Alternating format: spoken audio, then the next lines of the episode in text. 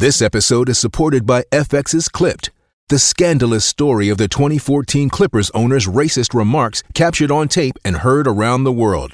The series charts the tape's impact on a dysfunctional basketball organization striving to win against their reputation as the most cursed team in the league. Starring Lawrence Fishburne, Jackie Weaver, Cleopatra Coleman, and Ed O'Neill.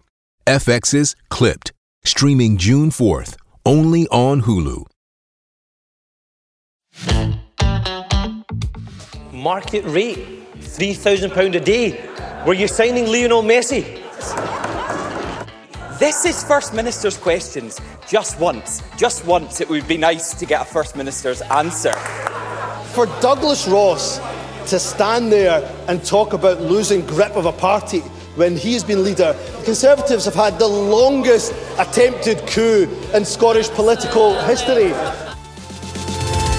The Steamy, a laudable production for The Scotsman.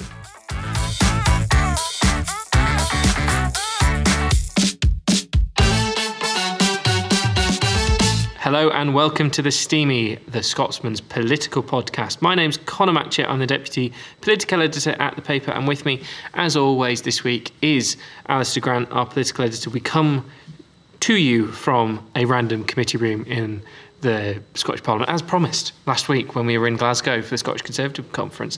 It's been a relatively quiet week of news ahead of the coronation of King Charles the Third uh, on Saturday, but it has been one that has had quite a lot of tete-a-tetes within uh, the Scottish Parliament chamber.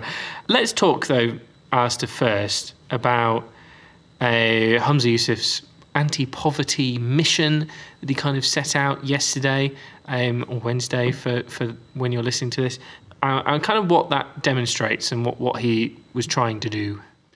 So I think this is Humza Yousaf's big uh, attempt to get on the front foot, to put across some of his own message. He's obviously been embroiled in weeks of negative headlines for the S N P on the back of the ongoing police investigation into the party's funding and finances. Um, he's had to deal with all the kind of fallout from that. He's not really had a chance to put across any of his own ideas, any of his own messages. And poverty is one of his big things, fighting poverty. It actually came up quite a lot during the S N P leadership race, both from him and Kate Forbes, although they obviously have very different ideas about how to how to get there, how to actually combat the issue best. So Humza Yousaf is bringing together uh, a number of different organisations, a number of different charities, third sector groups, also opposition political parties. I think you were there yesterday yeah. in the room, um, and was essentially saying that tough decisions will have to be made. And he's going to take a look at all the kind of policies of the S N P, all the things they've promised in their manifestos, and take a look at them from the perspective of, of what will best Uh, target um, measures to improve this issue, measures to fight poverty, measures to tackle poverty. Uh, and essentially some of his rhetoric was suggesting that the S N P are moving away from this idea of universal free services that has been a bit of a um, a bit of a kind of you know foundation stone yeah. of the S N P's approach to these issues for so long now. We've also mm. got free prescriptions, free university tuition. Whenever they roll out policies, it's often the kind of universal nature of it is much trumpeted. Um, and Humza Yousaf is very much signalling that that is not going to be the default approach from here on in, albeit some of these policies are already kind of set in stone, aren't going to be reopened and re-examined. And the example he was using was free school meals. So I think today, Thursday, when we're speaking, there's been a bit of movement on this, with the Deputy First Minister, Shona Robison, on the radio this morning saying that essentially The, the continued plan to roll out free school meals for P sixes and P sevens will continue. So it still is the Scottish Government's aim for all primary school pupils to have free school meals. Um, this is something that was meant to be in place, I think, last year. It was delayed. Obviously, we've had a number of things delayed on the back of the pandemic. Yep.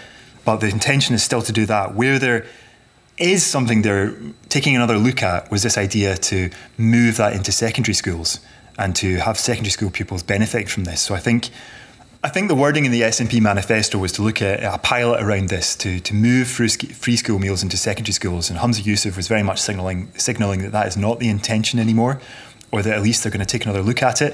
I think frustratingly, when journalists have put this to some of the team around Humza Yousaf, um, the line at the moment is that all the policies stand until they don't.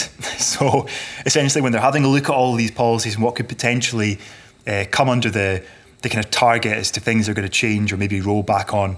There seems to be a signal at the moment they're having this kind of wider debate. They're mm. starting this process, but they're not going to give any clarity on what their thinking is until they until they're further down the line, which is really frustrating for journalists. Yeah, I mean, they're absolutely desperate to make clear or make it clear that what they're trying to do is have an open and honest conversation with the public. This is the phrase that kept coming up in the uh, media briefing that we have with um, special advisors and spokespeople after First Minister's questions. It was this idea of, you know, the First Minister is setting out the direction of travel. He is talking about what he wants to do, what his priorities are, and also being, as the wording suggests, honest with the people of Scotland that, you know, this is a this is actually quite a difficult choice. He certainly seemed, I think, to have been been using the last couple of days with the poverty stuff to make a break from the Sturgeon era, which was, as you say, kind of defined by universalism to a degree, and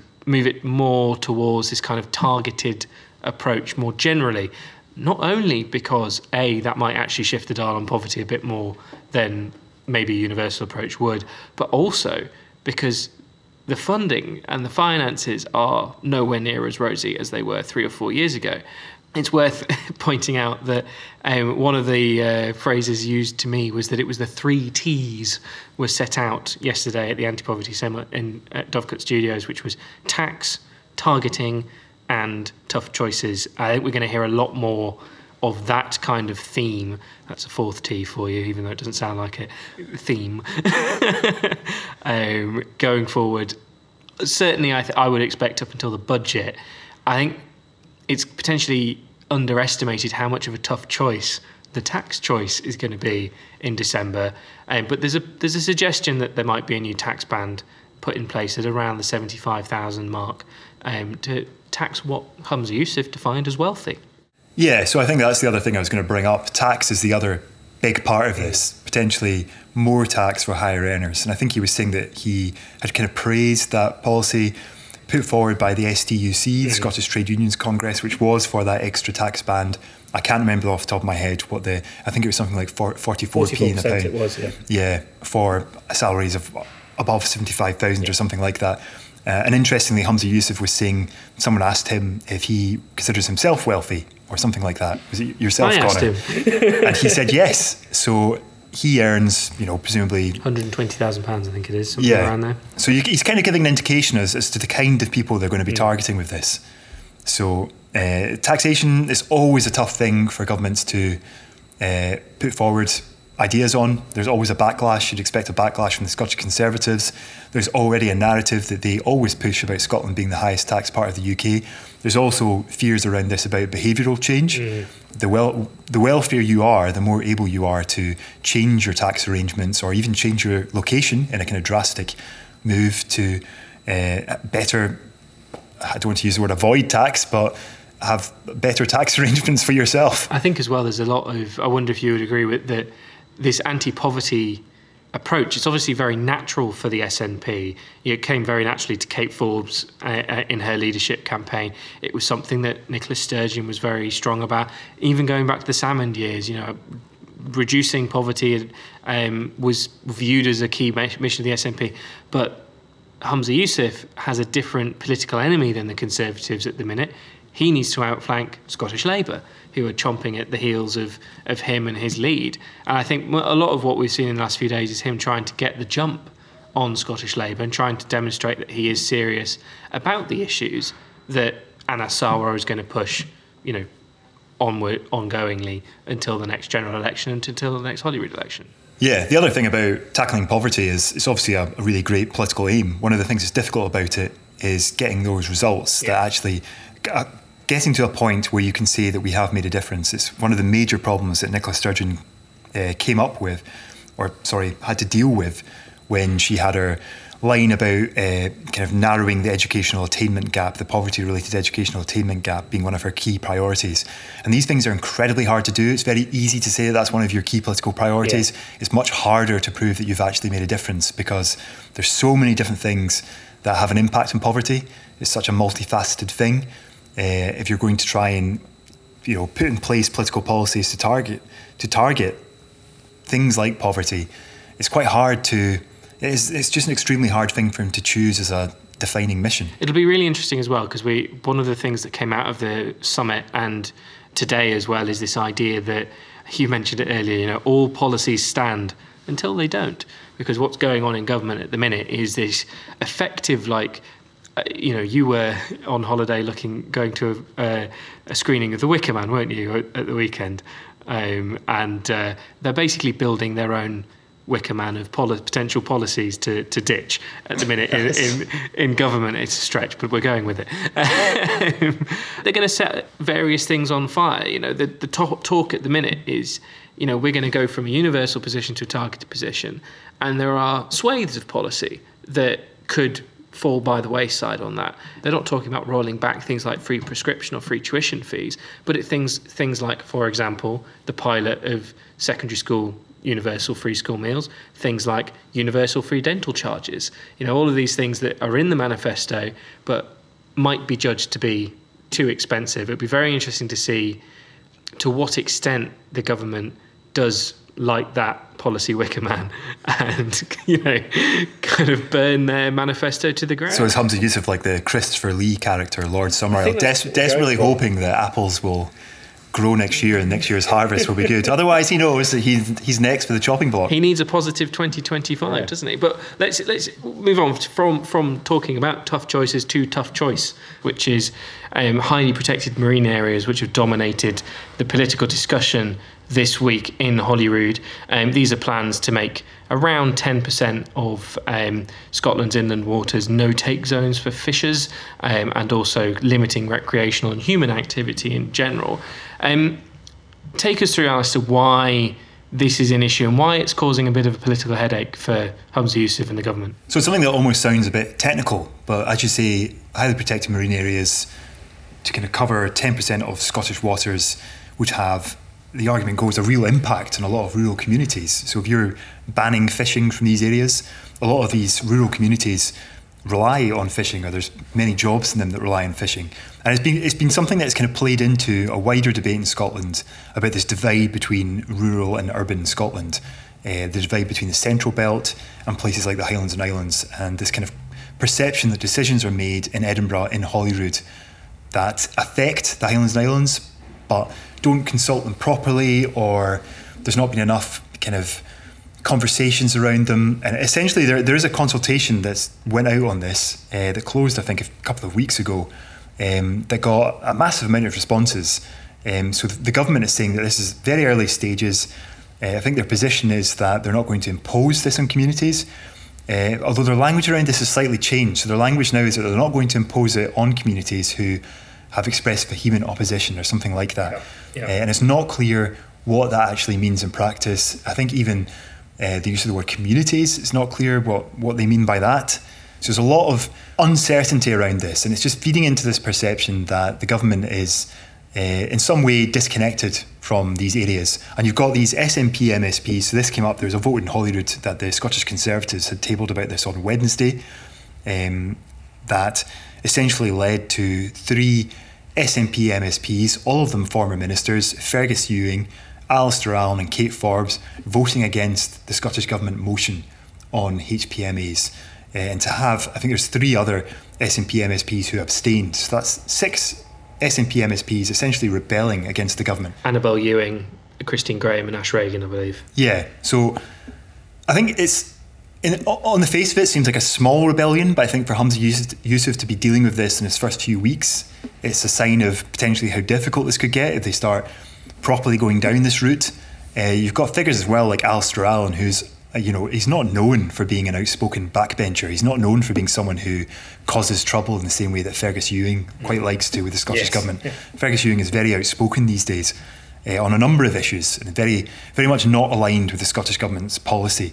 Alasdair Allan is not like that at all. And I think to have him standing up in Holyrood and essentially saying that everyone he has spoken to, you know, to the best of his knowledge and his constituency is against these plans. He's never known opposition like it.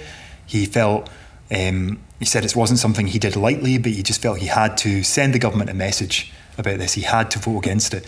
I think that's something that will cause Humza Yousaf and uh, the Scottish Government some concern. I think my own prediction is that they will not I mean, it's quite hard to say what they'll do next, but I, I can see these plans going through to the legislative stage as they stand right now in the same way that they are at the moment, just because of this level of opposition.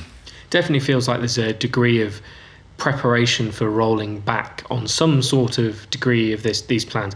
I think the other thing that is fair to say for the Scottish Government is that they are at a very early stage of what these H P M As would look like. Um, exactly, they haven't defined, as you mentioned, what a community is. You know, and that's an important question due to the fact that a community on, in terms of the waters, you know, could be fishermen who, or, or fishers who come from miles away in their boats to fish in waters off Skye or off the West Niles. You know, it's not necessarily just the people who happen to be living on the land directly next to, to the area. And they've also not def- defined what vehement opposition is, as you said. But it'd be interesting to see whether or not they can reach a compromise with the Scottish Greens. Now, it's, it, it, that's important, I think, due to the fact of the ten percent figure is in the Bute House Agreement. It's clearly a Scottish Green-driven policy in general. Um, it didn't sound, when I asked about it, the First Minister's questions, like they were, the S N P would have done it to the degree that they're having to do it now, had they won a majority instead of being relied on the Scottish Greens. Um, but we're at the point where, you know, could the Scottish Greens maybe get a bit stronger rent controls, for example, to drop H P M As as A being as maybe the ten percent target by twenty twenty-six, maybe that target becomes twenty thirty-six or twenty forty. Um, it'd be very interesting to see where we go from from here. I thought one of the best moments of the parliamentary session so far this year was Fergus Ewing um, ripping up the consultation document in front of Màiri McAllan, the yeah, cabinet secretary for Net Zero, full on like proper parliamentary drama. It was great. Yeah, yeah, and to have a S N P backbencher, albeit you know Fergus Ewing, not not a. Not a stranger to being a foreigner yeah. side of the Scottish Government, but it's still, you know, it was dramatic. And I think from his point of view, you know, he represents uh, Inverness and Nairn, uh, a rural constituency. They do have real concerns about this. They do, Kate yeah. Forbes, you know, during the S N P leadership race, uh, had brought up this issue and made it quite clear where she stood in it. Uh, again, represents a rural constituency. So it's, it's these S N P M S Ps who are clearly getting it in the neck from their constituents. They know the level of opposition that exists to this.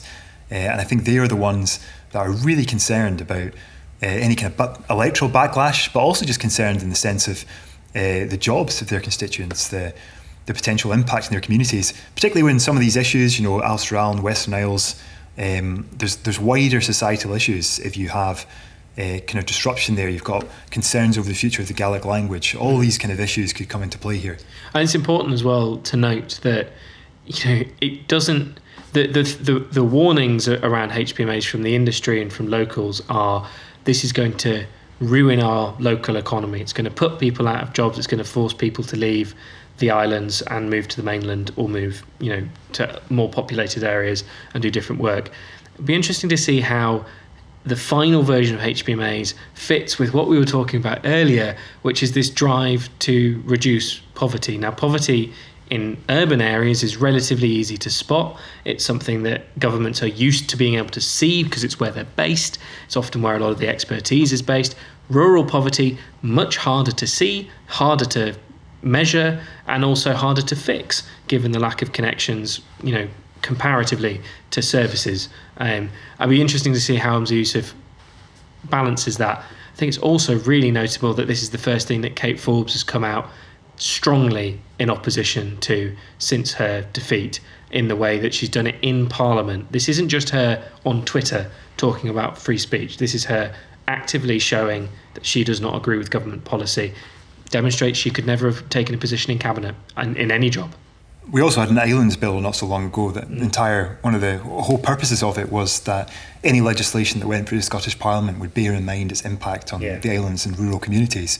This seems to be a clear case of that happening. And you've also had, you know, you've had a protest song released for the band Skipinish. You've had, you know, it's all sorts. It's really becoming, uh, for such a an issue that when you when you hear the phrase highly protected marine areas, it's not exactly, it doesn't scream news to you, but it's become a total headache for the Scottish Government, I think. Having said that, one uh, Scottish Government source said to me the other day that, you know, if you ask someone in Wester Hales or, you know, in, in Govan, in, in Glasgow, what they think of H P M As, they'll probably get angry about other things in, together and be asking you what you're doing about the cost of living crisis. There's a degree to which the S N P's core vote isn't going to be bothered about this. Yeah, I mean, I don't think uh, listeners from rural areas will be heartened by that.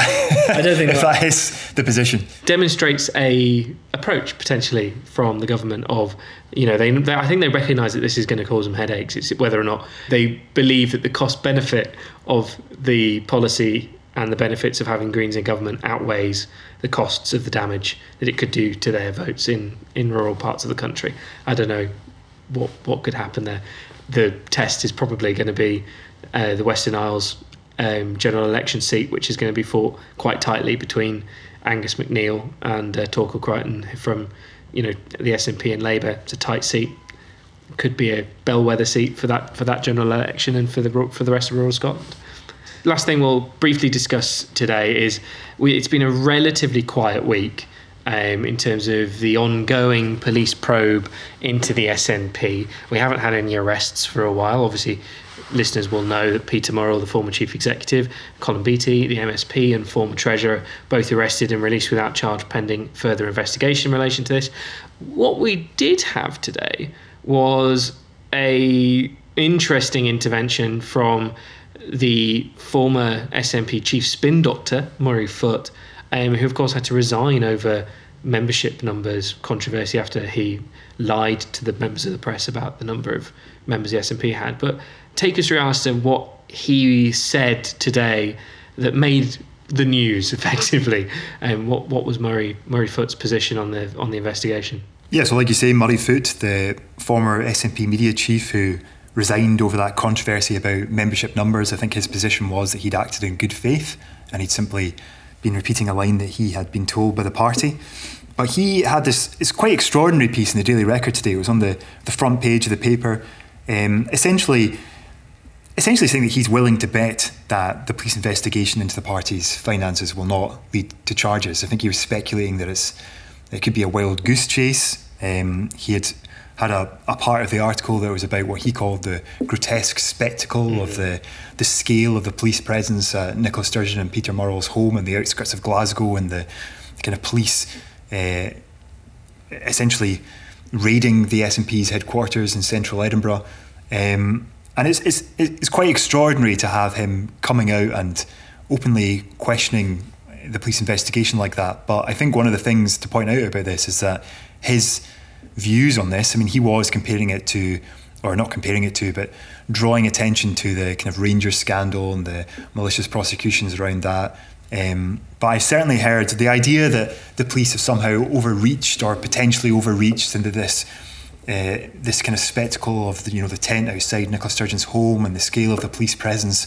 I've certainly heard, and I know you have too, uh, quite a few figures in the S N P expressing similar sentiments to that. Um, that they were surprised and in some cases quite shocked by the scale of the uh, the police kind of presence in uh, at Nicola Sturgeon's house and at S N P headquarters, even if they're not questioning the police investigation itself and the fact that, you know, these are serious issues, they need to be looked into. There, there is a lot of disquiet within the party about, about that aspect of it. Yeah, I think it's something that, but effectively what Murray Foote's done in that interview is articulate in public what I would say the majority of S N P figures have been thinking and saying in private to to to us and other journalists uh, about how they view this, which is that, you know, maybe something has been done illegally here, but the police have gone too far, and if they don't find anything and they aren't able to charge, um, that is going to become a problem for the police um, at the end of all of this. Of course, it is really important to note, not just for the Contempt of Court Act, but just in general, that there are no charges against any member of the S N P, um, and we don't actually know still um, what crime uh, the two S N P figures were arrested under the suspicion of. That's a point that Murray Foote makes in his piece, that actually there's a lot of speculation around this. There's a lot, especially in social media, mm. especially, let's be honest, in Holyrood. Yeah. It's a huge topic of conversation. There's lots of different theories advanced, but no one really knows anything. No. It's all up in the air. Um, and we might have more news on this next week. Who knows? It could be arrests. It could all be dropped. We have absolutely no idea. Uh, we probably know as much as you do at home when on this one. And uh, that's all we've got time for uh, this week. Thank you very much, Alistair, for joining us. Thank you very much at home for listening. Um, Just so you know, there's no update from Westminster because Alexander Brown is on holiday, and yes, he does deserve dislike for that. Um, thank you very much um, to you at home for listening, and we'll see you next week. Bye-bye.